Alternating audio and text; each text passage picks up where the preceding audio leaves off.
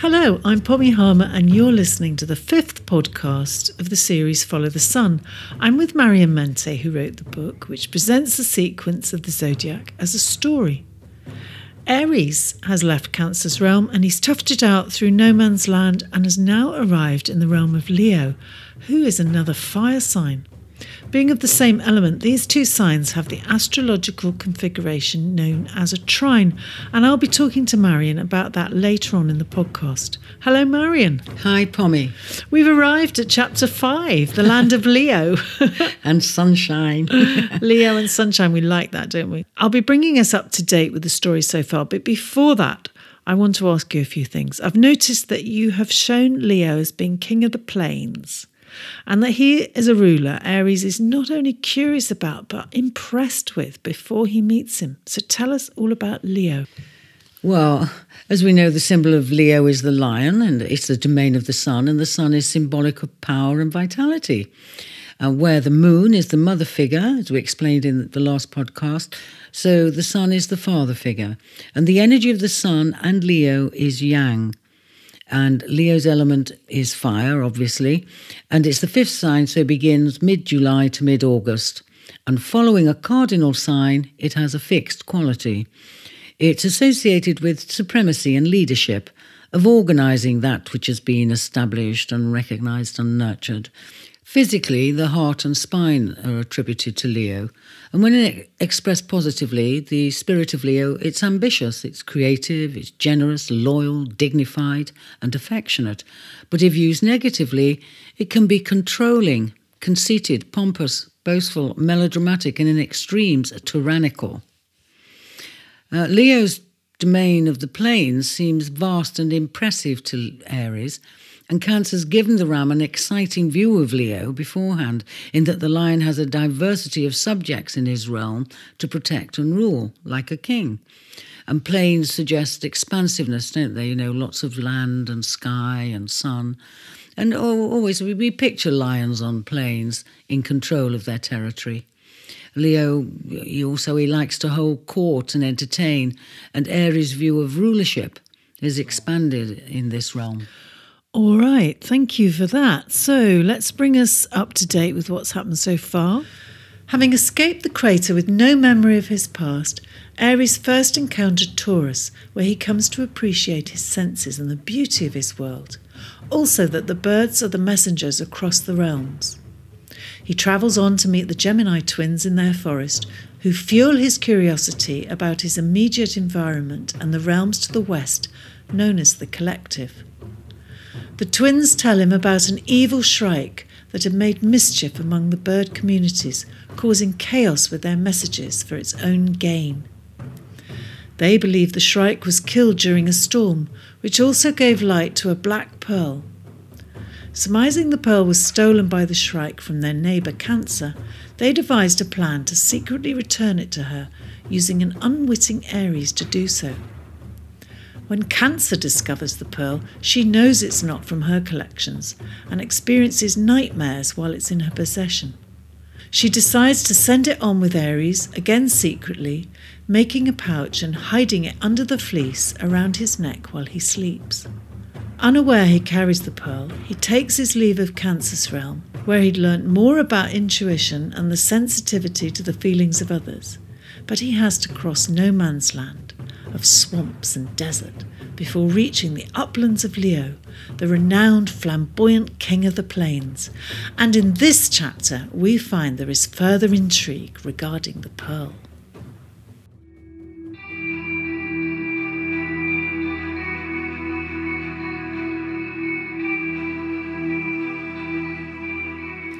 Kindred spirits. The sun was now high, he had stumbled for hours through the long dry grasses before finding water. At first, he thought he was hallucinating, dazzled by the glistening surface. He plunged his face into the liquid image, fearing it was yet another mirage. It was deliciously wet. The water was clear, and he could see the pool's sandy bottom.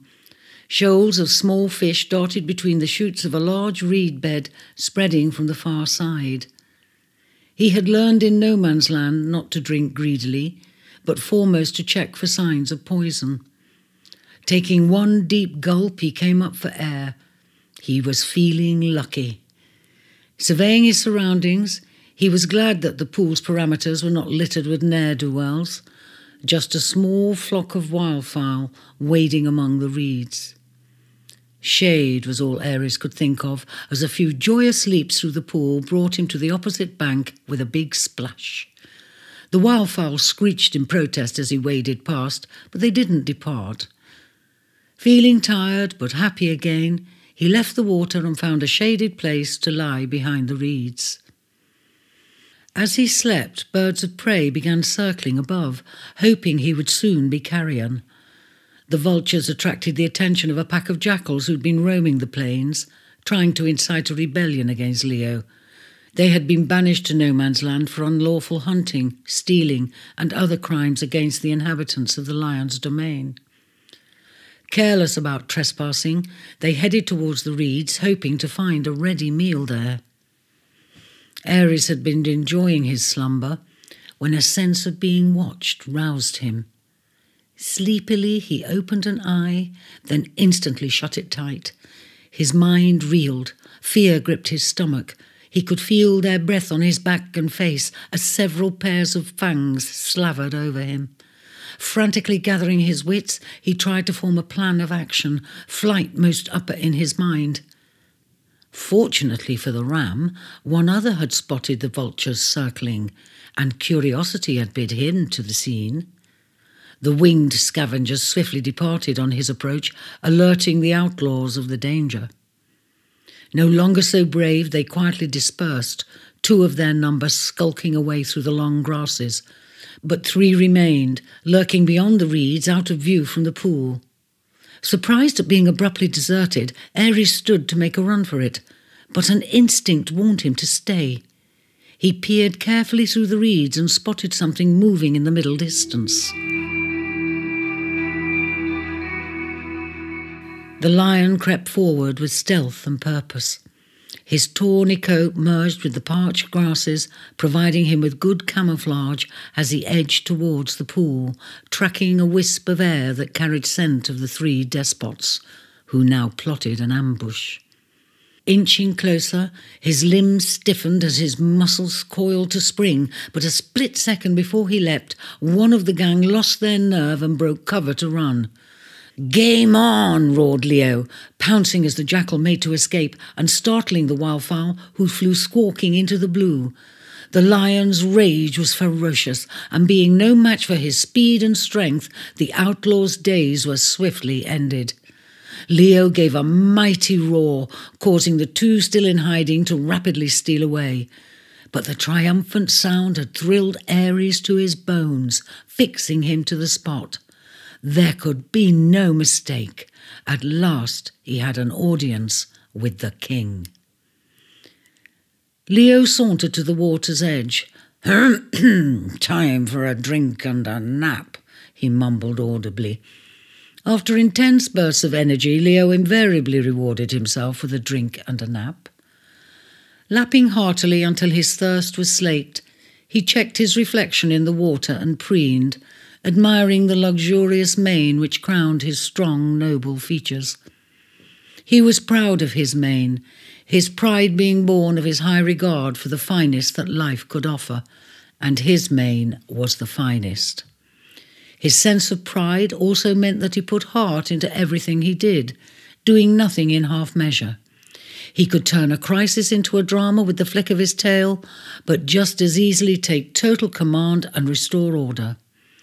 He was either hugely magnanimous, taking the greatest of pleasure in the smallest of things, or the most terrible of tyrants with those who flaunted his law, as Aries had just witnessed. He watched transfixed, full of admiration and keen to meet this sovereign of great renown, who now lay a short distance away, resting his head on his paws. Impetuous as ever, Aries shook his fleece and abruptly left the cover of the reeds to present himself. Oh, that was a brilliant leap, just brilliant. I'm the best at leaping too. Let's have a contest. His challenge was friendly and enthusiastic. He wanted to impress and be approved. Leo raised his head and blinked at the image before him, doubting both his eyes and his ears. What was this? A contest? Oh, what preposterous audacity! Standing before him was some straggler from that rabble he'd just dealt with, actually challenging him to a leaping contest. Unbelievable! How very novel! Entertaining thoughts of leaping all over this arrogant loser, he tossed back his head and roared with laughter. He could justify making a meal of this one. Oh, yes, he would certainly take him home for dinner. Life was indeed bountiful. Bless the breeze, he chortled, gathering his composure. Pray tell, my dear, are there others like you in these parts? He wondered if Aries was alone, or whether more of that sorry gang was still in hiding, hoping to pull off an ambush. Aries was crestfallen, insulted at being laughed at, and compelled to redeem his injured pride. Watch this, he challenged, springing over Leo, making a madcap sprint towards an outcrop of rocks. Though startled by the sudden move, Leo's reflexes had him up in a trice. He wasn't about to let this despot escape. He stood poised for a beat. It crossed his mind that this might be a trap. Pah! Bring it on, he growled. I'll bag the lot of them. And leaping into lightning chase, covered the ground in less than half the time. Clearing the rocks only seconds behind Aries, he set down a few feet ahead, instantly turning to claim the winner's prize. But fate had smiled on the ram yet again. In his haste, he'd misjudged the distance to cover and had jumped too soon. Not quite clearing the rocks, he had stumbled and, toppling down on the other side, had landed heavily on an old boar who had just lain down to die. The beast let out a groan as it expired under the impact. It was too slow and I'm too fast, boasted the ram, thinking quickly, giving the impression that he'd actually bagged it. Suitably impressed, Leo congratulated him. He recognized this boar as a vicious creature who had caused much trouble and had been marked for banishment long since. However, the great pig had proved difficult to tackle even by the most experienced of hunters, always managing to avoid capture. Mm, this is a strange turn of events, he thought. Instead of an ambush, he found that he had been effortlessly rid of an old enemy. Perhaps this challenger wasn't an outlaw after all. But he had to be sure, and would question further before granting him leave to remain on the plains. He led them back to the waterhole and took another drink. Aries' back and knees had been bruised in the fall, but pride prevented him from acknowledging the hurts. Plus, he was pleased to find himself in Leo's good books. For the first time on his journey, he quietly contemplated the situation. He had enjoyed his encounters with Taurus, Gemini, and Cancer. Different experiences in their realms had given him more knowledge about the world and his responses to it. Through meeting them, his perspective had grown, but there was something in the fiery, competitive quality of Leo that he recognized as more akin to himself. At this point on his journey, he felt the need of companionship and began to consider the impression he was making. He wanted Leo's admiration, but more his friendship. Reflecting on his initial introduction of himself, he reluctantly accepted that in no way could he win a leaping contest against such a formidable opponent. However, needing some advantage, for Aries was fiercely competitive, he decided to use a different tack. He would draw on his experience, employ the qualities he had gained during his travels through the other realms. Leo finished drinking and gestured for him to sit. Aries remained standing to speak. There can be no doubt that you are Leo, sovereign of this realm and king of the plains. I have heard great things about you on my travels and am honoured to finally meet you. He gave a nod of respect. I am Aries, survivor of earthquakes, adventurer and explorer, fighter of bulls, conqueror of the skies, swamps, and the desert, hunter of boar, and more besides. Such a notable list of accomplishments was bound to impress. He sat down.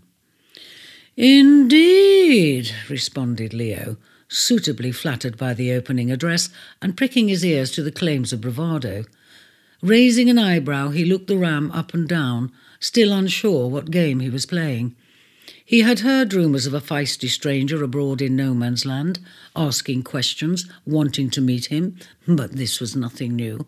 There was always someone seeking an audience, so he had paid little heed. If they wanted to meet him, they'd find him. He was the king. Rumours implied that the stranger travelled alone. Perhaps this was he. Either way, if his claims were an outrageous boast, which Leo suspected they might be, they certainly had the makings of an amusing tale, and he must hear more. The lion greatly enjoyed a talent for storytelling, both in himself and others.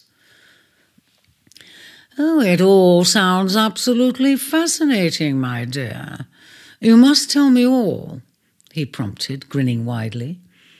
Aries was eager to begin. He told his tale with great relish and embellishment. Leo's eyes widened in admiration. He found himself warming to this fellow whose claims to bravery and endurance could be matched only by his own. Plus the amusing little details, the vivid descriptions of the realms he traversed, his knowledge of Cancer and her trading, it all lent plausibility to Aries' credentials. Hmm, perhaps there is truth to his bragging, thought Leo. There is an Aries realm in the east, uh, and he had bagged that boar with little effort. Hmm. Leisurely stroking his chin with a foreclaw, Leo too reconsidered the situation. Yes, Aries could stay. This must be the traveller he'd heard rumour of, and he accepted that the ram was not party to any insurgents. There was no question that he could survive on the plains, and with his store of amusing tales, he would be an entertaining guest. Settled. He inquired about Aries' plans. And um, where do you go from here, my dear? I'm following the sun on my way to the peaks. I've important information for the collective. Aries considered this to be true because, as Cancer had wisely pointed out, he would have a lot to tell them. Following the sun, mm, most ambitious. And uh, business with the collective, you say? I see. Hmm. Leo narrowed his eyes, regarding Aries with more scrutiny. Important information, he thought. This changed things slightly. He preferred to avoid unnecessary interest in his affairs from the collective realms. One or two of them were squeamish about the hunt, disapproved of any gaming or trading close to no man's land but culls were sometimes necessary on the plains to maintain a balance in the domain, and he had recently bagged some good yields in this way. He knew there would be disapproval and was aware that they regularly had debates about what they considered to be his extravagant lifestyle. But what of it? Leo was nothing if not an autocrat who would do as he saw fit in his own realm. Of course, there were those of the collective realms who were only too delighted to attend his banquets. Indeed, they expected invites to his extravaganzas when lavish feasts and entertainments were laid on for days at a time. Quite. As far as the lion was concerned, consideration of collective wishes was one thing, unerring compliance was quite the other. Effective leadership in his domain often demanded unpleasant decisions to maintain order. There were many predators and scavengers, outlaws from no man's land stalking the plains. Although Leo reigned supreme, there were those abroad not so noble minded who continually plotted to make a free for all. If they had their way, they would abolish the pecking order and anarchy would reign. The plains would run with blood, if he didn't make bold of his prowess and authority, if he was less flamboyant, those wannabes might succeed in a coup. And how would the deer fare then, my dears? Leo was a strong ruler, and though sometimes given to excesses of will, he was a steadfast and an extremely loyal friend. In the matter of Aries, since the ram said he had business with the collective, who, he surmised, must surely have received some intelligence that he'd reached the plains. Leo now decided it was his sovereign duty to make doubly sure of avoiding any unpleasant incidents, thus any unwelcome nosy parkering. He stood and stretched his limbs. So, it seems I have a distinguished visitor to my kingdom. And smiling warmly, he gave Aries a friendly biff on the shoulder. Welcome to the plains, and I insist you become a denizen of my court. With that settled, they set off for home. Aries felt extremely flattered. Head held high, he trotted beside Leo, who padded along at an easy pace, leading them to a number of waterholes, each some distance apart. Your realm, uh, kingdom, seems mm, very expansive, he remarked, wondering when they would reach Leo's court and what a court might look like. Expansive, exclaimed the lion, leaping onto a podium of rocks. My kingdom is infinite, he declared, with a majestic sweep of his paw, brimming with pride for his domain. Infinite, gasped Aries in complete awe. Then you must be king of the mountains, he said in excitement, hopping up beside him. Um, well, I, uh, no, I don't bother too much with the mountains, I have to confess. I prefer to leave those regions in the hands of the collective, bluffed Leo, highly amused at the thought of being king of the mountains, laughing to himself at the various protests those of the collective realms might make about being deemed his subjects. He felt it would be a pity to spoil the illusion immediately. It um, uh, rains a good deal in those parts, and wet tangles my mane, don't you know? He gave a haughty toss of his locks, his expression deadpan. How infinitely distressing, grinned Aries, promptly cottoning on to Leo's bluff and realizing how naive he had been. Um, speaking of wet, how far to the next waterhole?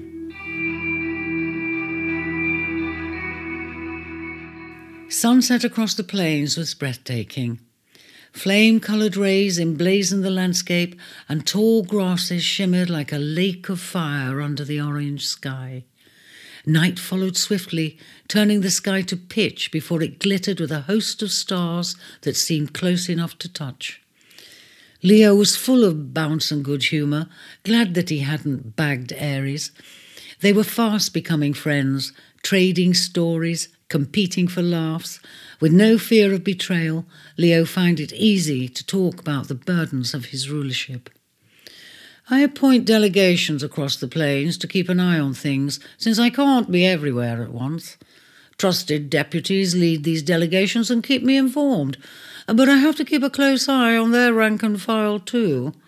As well as open competition, there is often rogue infighting for these appointments, and I find that the strong have most to fear from the weak among their allegiances, for weakness covets strength. Those who least possess the prowess to lead can be the most ungracious in service, so become the most disloyal.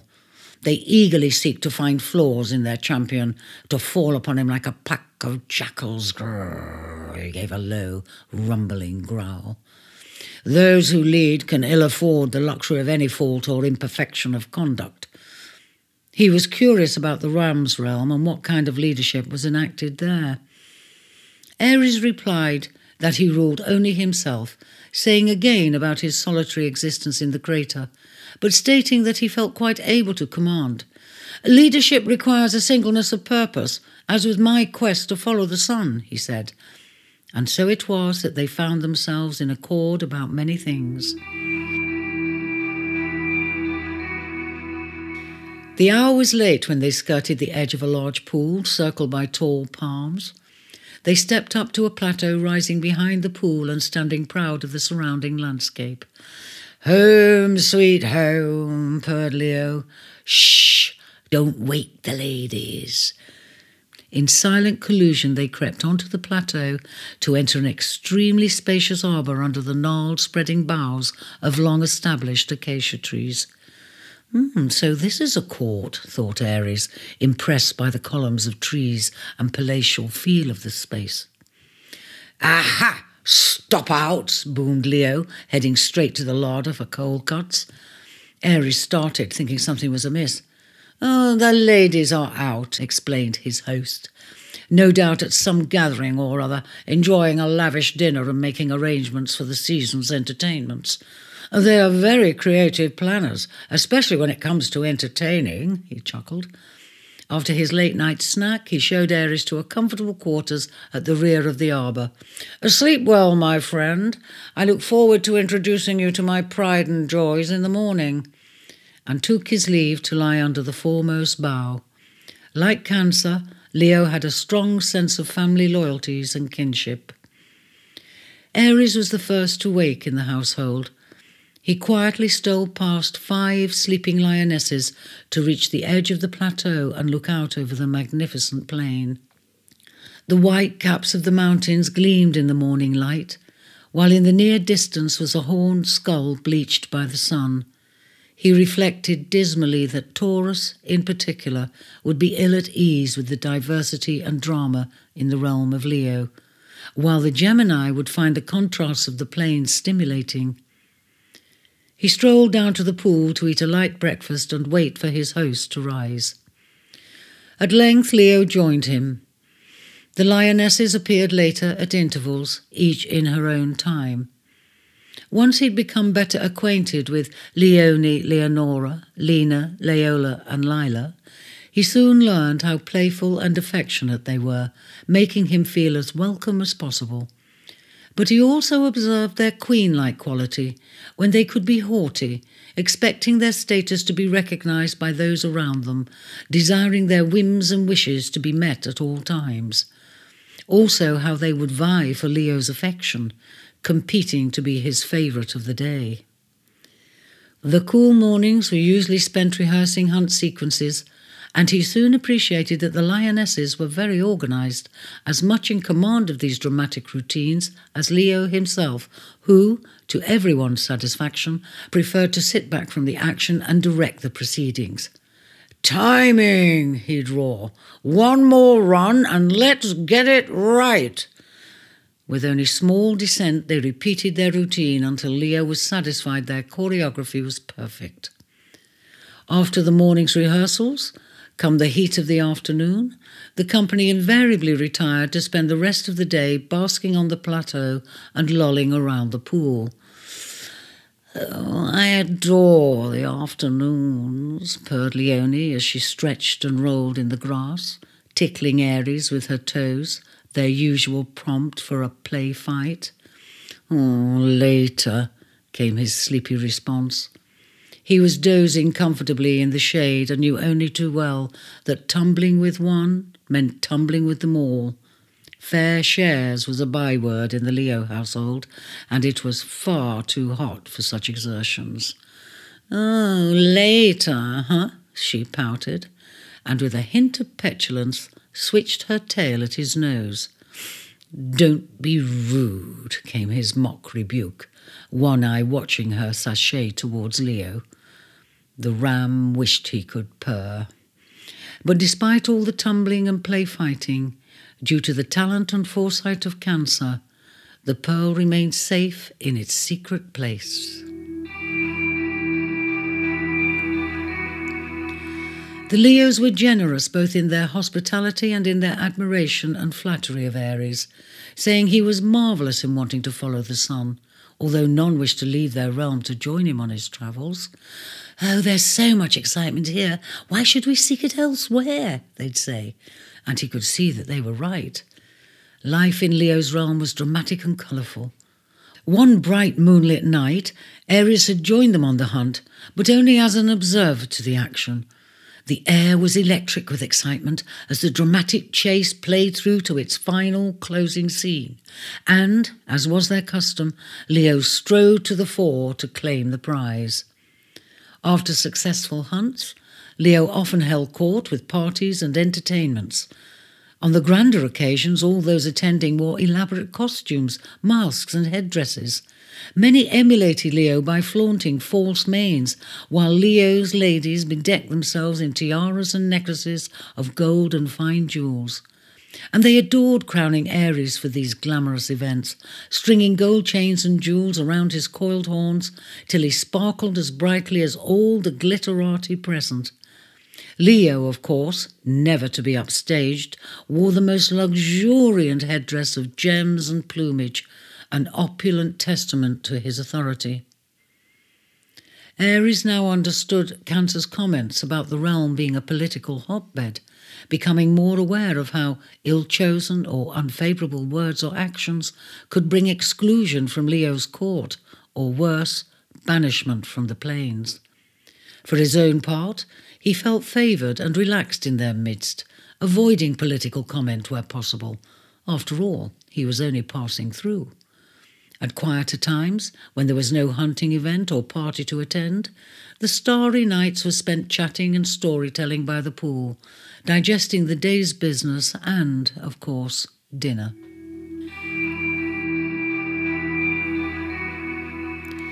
He'd spent many happy days with the Leos, but not even their sunny disposition and camaraderie could dispel his longing for fresh challenge.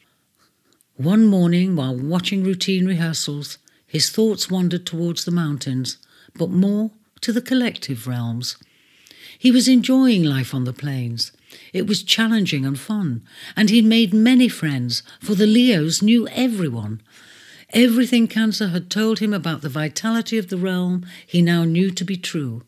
The vastness of the plains, Leo's prowess as sovereign of his realm. The realms of Taurus, Gemini, and Cancer were more self contained, those sovereigns being more solely concerned with their own daily business.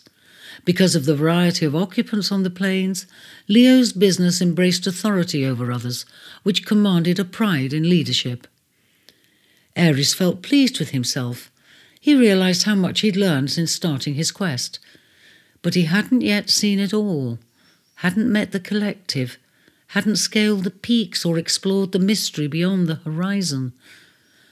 Loath though he was to leave his friends, his urge to follow the sun was greater.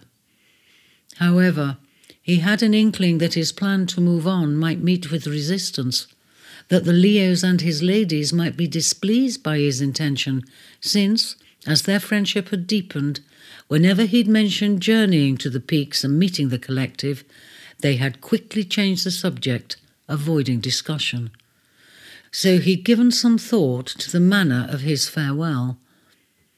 He'd felt a fire of kinship with Leo that he wished to preserve. He couldn't just leave, as with Taurus, and recalling the good food, the wine, and the music, the genuine concern of Taurus, he felt a pang of conscience for just shooting off without so much as by your leave. So turned his thoughts to his farewell from the Gemini. it was them that farewelled me, he chuckled. As reluctant as he was to look back, the memory of his flight with the stork always thrilled him, until that dreadful dowsing. However, his experience with the Gemini had taught him a great deal about the power of words, which in turn had prompted him to thank Cancer eloquently for her kindness before departing, not wanting her to cry. He must be equally articulate now to express his sincerity to his host, and decided a formal announcement would be best appreciated by the lion. It dawned on him that since the time he had journeyed through Cancer's realm, he'd become more intuitive to the thoughts and feelings of others. How in no man's land, observing the politics of the plains, such skill meant survival. In Leo's realm, he was gaining equal concern about how others perceived him, and he wished to part on good terms. He knew Leo to be proud, and that if there was cause to believe his friendship and hospitality were being dishonoured, Aries would be banished to no man's land, or worse. But he must pursue his quest. Once rehearsals were finished, and the Leos had settled around the pool for their afternoon rest, he decided now was the time to put forward his intention to leave. Leave? Leo looked at his friend in profound disbelief. He adored having Aries around. They'd been having great times, and the ram's fiery nature had energized his own vitality, enhancing his skills of leadership. Preposterous, he growled, dismissing the notion. What Leo did not want, Leo did not accept. Taking a regal stance, he turned his back on the company and, switching his tail in agitation, gazed across the plains. The sun beat down as a light breeze swayed the flaxen grasses in a rippling dance. He was feeling much aggrieved that his friend wanted to depart at this point. He had been secretly planning a huge extravaganza, invites to all. He would bring the collective to Aries, saving his friend the need of an arduous journey, a grand surprise. Notices had already been sent to performers, and the buzz of excitement was mounting. Now all would be ruined. He would have to cancel because his guest of honour, the very centrepiece of the occasion, had decided to leave. Apart from everything else, he would look foolish. And that, my dears, the king knew with great certainty could never, ever be countenanced. Seeing Leo's displeasure, the lionesses circled behind Aries. The ram stood his ground. He'd chosen his words with care and rehearsed them until he felt sure he'd got it right. Now all he had to do was deliver them. Clearing his throat, he waited for Leo to look him in the eye, as was their custom, but the lion remained steadfast, though stilled his tail. He was listening. Aries strengthened his posture and his resolve and spoke. My most noble friend, you have welcomed and accepted me as one of your own. None can be more honoured and grateful, I promise.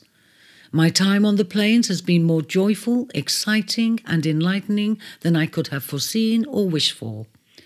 I will always hold you in the highest esteem and with great affection. As you know, I have a goal, and a passion burns within me to see it to completion. Reluctant as I am to leave the warmth of your company and all the splendour that is yours, I would be unworthy of your friendship if I failed to try to succeed in my endeavour.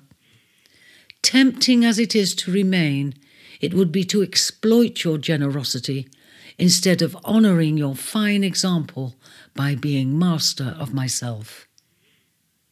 The silence was palpable. The lionesses barely breathing, stood still as statues, eyes and ears trained on Leo, poised to do his bidding. Their loyalty was absolute. Leo audibly inhaled and slowly turned to face Aries. This was a problematic and sensitive situation that called for diplomatic handling. He must remain in charge, contain his disappointment and anger, and find some way to forestall his friend in some way until after the planned extravaganza. He would approach this carefully, step by step. Thrusting his chin forward and exhaling slowly, he brought his gaze level with the ram. Not forgetting, of course, your important business with the collective, my dear. Aries gave a short, respectful nod. Of course, he replied, feeling great relief that the lion had accepted his words and his mission. Then he dropped the bombshell. I'll leave immediately. But on turning to speed away, the lionesses closed ranks with lightning speed, blocking his exit. Just one moment, Aries.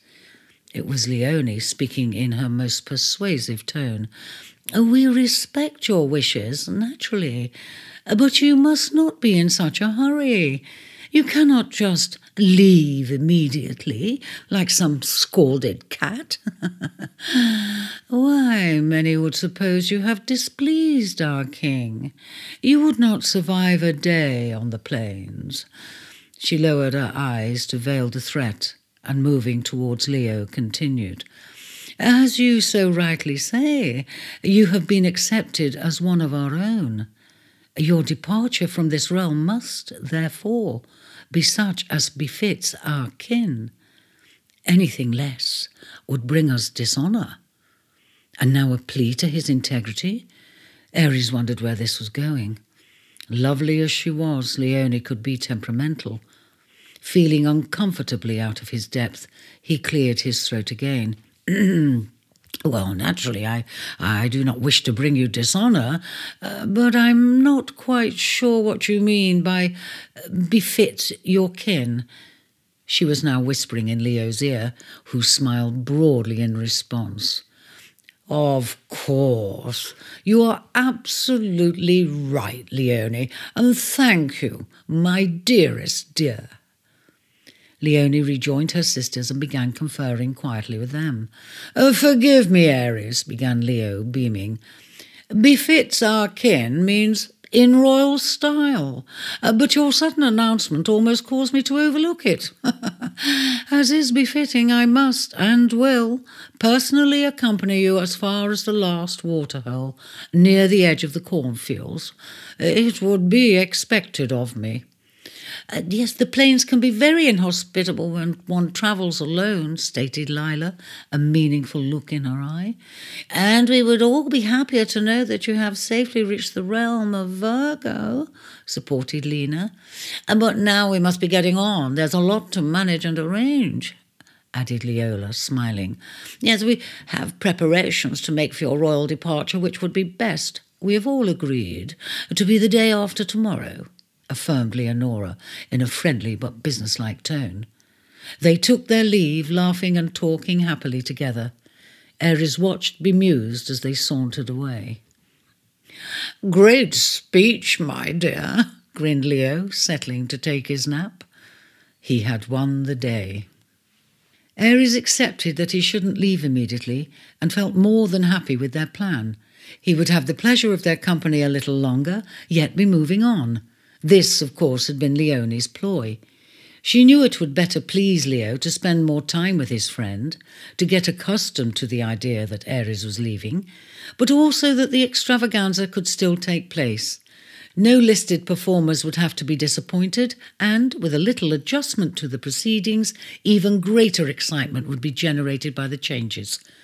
Having Aries among them had certainly fueled their imagination and expanded their ideas when planning functions. Furthermore, since invites to the collective had not yet been sent, their presence would not be expected, nor, more importantly, missed. In this way, Leo would suffer no loss of face on the plains.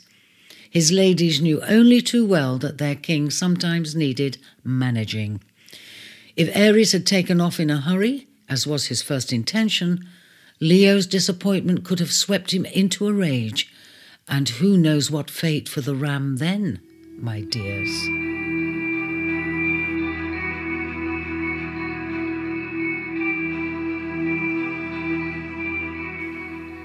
Intrigues and Mystery.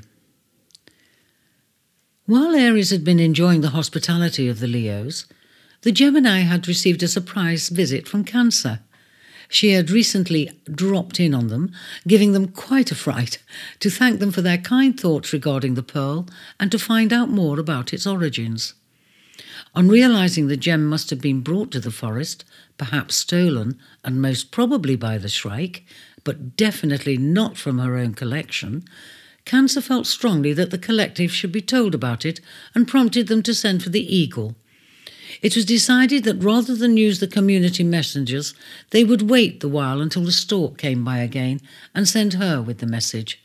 There were still troubles with communications, and Council thought that despite the wait, it would be safer to follow her feeling that secrecy in the matter was important. And so it was that when Stork came by, she agreed to take their summons to Scorpio. The Shrike had quickly got wind of the eagle's arrival in the forest and, remaining under cover, crept as close as possible to try to overhear what was being discussed. It feared the eagle, meddlesome Matty. The last time she had visited these regions was just before the onset of that storm, when the lightning had split its tree in two. That both Cancer and the eagle were now present indicated something of great importance was on the agenda. The company was speaking in hushed tones, and it was difficult for the Shrike to make out exactly what was being said, except that the name of Aries was joined with mention of the Black Pearl. However, it correctly deduced that the Gemini had found its treasure and, not realizing its importance, had, foolishly, given it to Aries, and were now just as foolishly reporting their actions to the eagle. Oh, curses, curses, and more curses. But whatever gaps in their report it had missed or misunderstood, it definitely knew it must locate the ram to retrieve the pearl. However, The knowledge that Scorpio had now become involved threatened to ruin its plans. Oh, meddlesome, scheming Scorpio! Frustrated and angry, it had to wait until the cover of night to steal away and would gather intelligence regarding Aries' whereabouts as it travelled. It knew the harvest time was approaching and all birds would be flocking there soon. I'll make for the harvest tonight. Get there before time, bound to gain youth from some gossipy scatterbird on the way. After hearing all there was to say, the eagle took her leave. She did not disclose her own knowledge about the origin and purpose of the pearl, but swore the twins to continued secrecy about their find. It was vital. A secret whispered is a secret out, she warned. In the forest, leaves have ears. The Gemini understood and accepted that they were to do nothing further until they heard again from the collective. Eagle must now hurry back to Scorpio and would look for sight of Aries on the plains, hoping he had survived the dangers of no man's land. Cancer, having thoroughly enjoyed her extended time with her neighbours, gleaning many treasures from their woodland streams, decided to return home on the swift wings of the eagle. She'd left the Gemini with a stack of tea cakes and her gift of a crystal for Taurus, which they promised faithfully to deliver on her behalf. They had so much to tell Taurus now that they had to make time to visit. Once airborne, knowing they couldn't possibly be overheard, Cancer asked the eagle to tell more about the pearl. The eagle consented, knowing the crab would be discretion itself. Cancer thanked her profoundly. Now she understood the terrible dream she'd had, but more important, that in letting the pearl go, she had done the right thing. If she had kept it as a gift, its whereabouts may not have come to light, and a terrible tragedy would have resulted. Unknown to the Shrike, there was one tiny creature who'd been keeping a close watch on its movements and had overheard its plan to head for the cornfields of Virgo. This was the mouse who had first found the pearl in his nest. Soon after his unusual find, he became aware of the shrike's presence in hiding nearby and stayed under cover in fear of his life.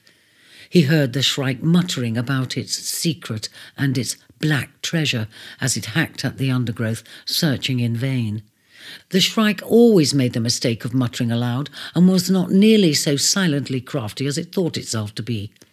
From such rantings, the mouse quickly realized the treasure the Shrike was looking for was the black gem. He also knew that if that evil bird spotted him and had the slightest suspicion he had found its secret, he would be tortured until he told all and then killed. Once sure the villain had vacated the scene, he made haste to find the twins to tell them his story. It was late evening and a couple of days after the Shrike's departure before the mouse caught up with them. Horrified to learn that the Shrike was still alive, and definitely the thief of the pearl, the twins realized that it was now in pursuit of its treasure. They must urgently get word to the collective realms if Aries and the pearl were to remain safe. The Shrike was extremely wily, and there was no knowing what trap it might put in place to catch Aries, and what cruelty it would mete out on his capture.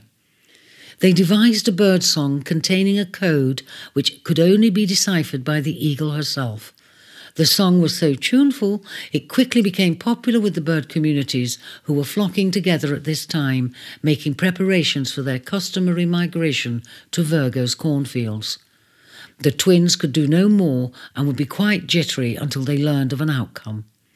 The mouse was now free to join his cousins who lived in a particularly pretty part of the woodland scene.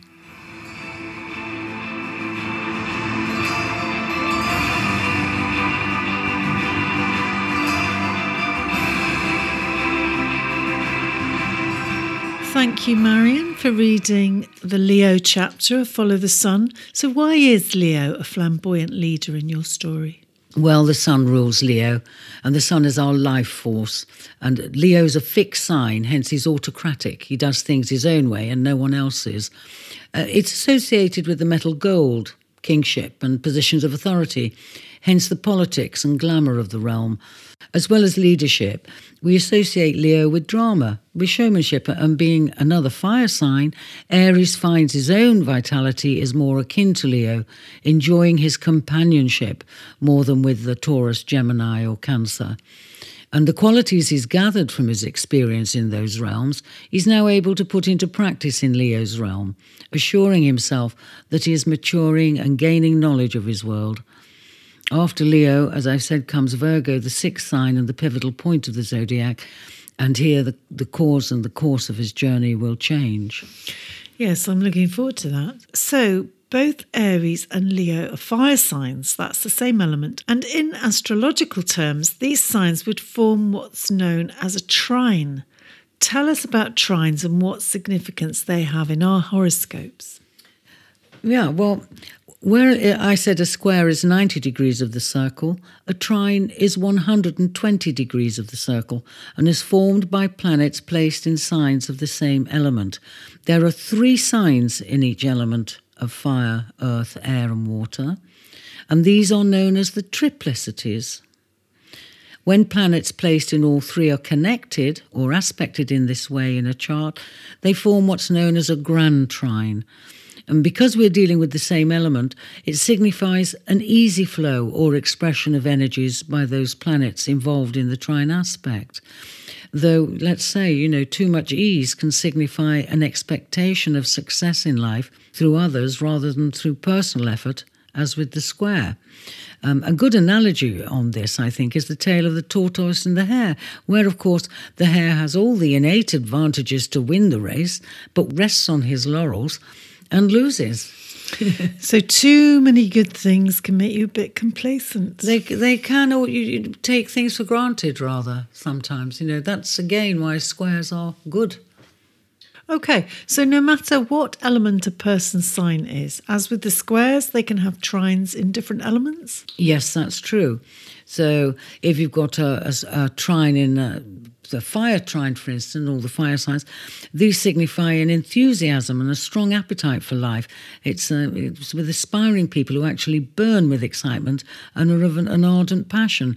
They can tend to be impatient with those who are gentler in nature, thinking them slow or damping. Now, and fire feels that water will douse it, earth will smother it, but that air will fan its flames. Ah, I see. And uh, and then you know you've got an earth trine, for instance, in the, in the, in the chart, and they signify a strong sense of literally being down to earth. They are solid and dependable, practical, and usually financially astute. Uh, they take care of the small matters that make the whole, but can tend to be dubious about more lively and agile minded people, thinking them disturbing or trivial. Earth feels that air will dry it, fire will scorch it, but water will refresh it. And the air signs, prominent in a chart, can signify uh, it stresses communication and those who like to connect, uh, verbally or written. People with an air trine are inclined to reasoning and towards intellectual pursuits and working in the realm of ideas. They're unimpressed by extreme prudence or sensitivity in others, and with too much air, one can lack emotion maybe spend too much time in the world of schemes and ideas.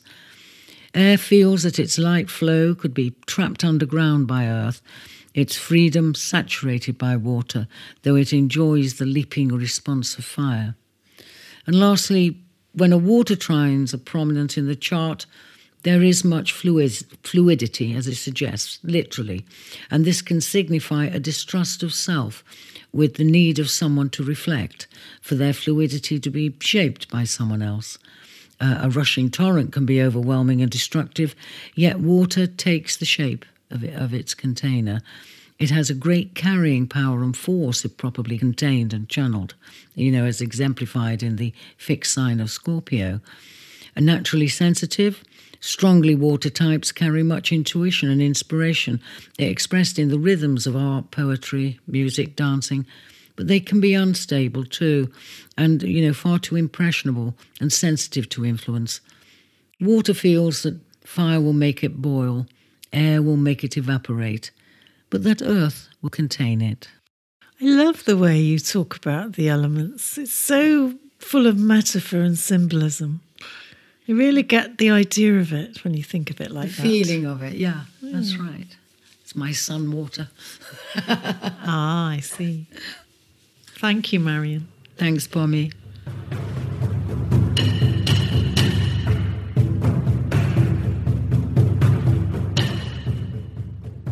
You've been listening to the latest podcast in the series Follow the Sun. Look out for our next one, where Marion Mente will be taking us into the sixth sign of Virgo. This is a story based on the sequence of the zodiacs, so make sure you don't miss out by subscribing through your favourite podcast provider. Follow the Sun was written by Marion Mente. The podcast was produced and presented by me, Pommy Harmer, and this was a Black Pearl production.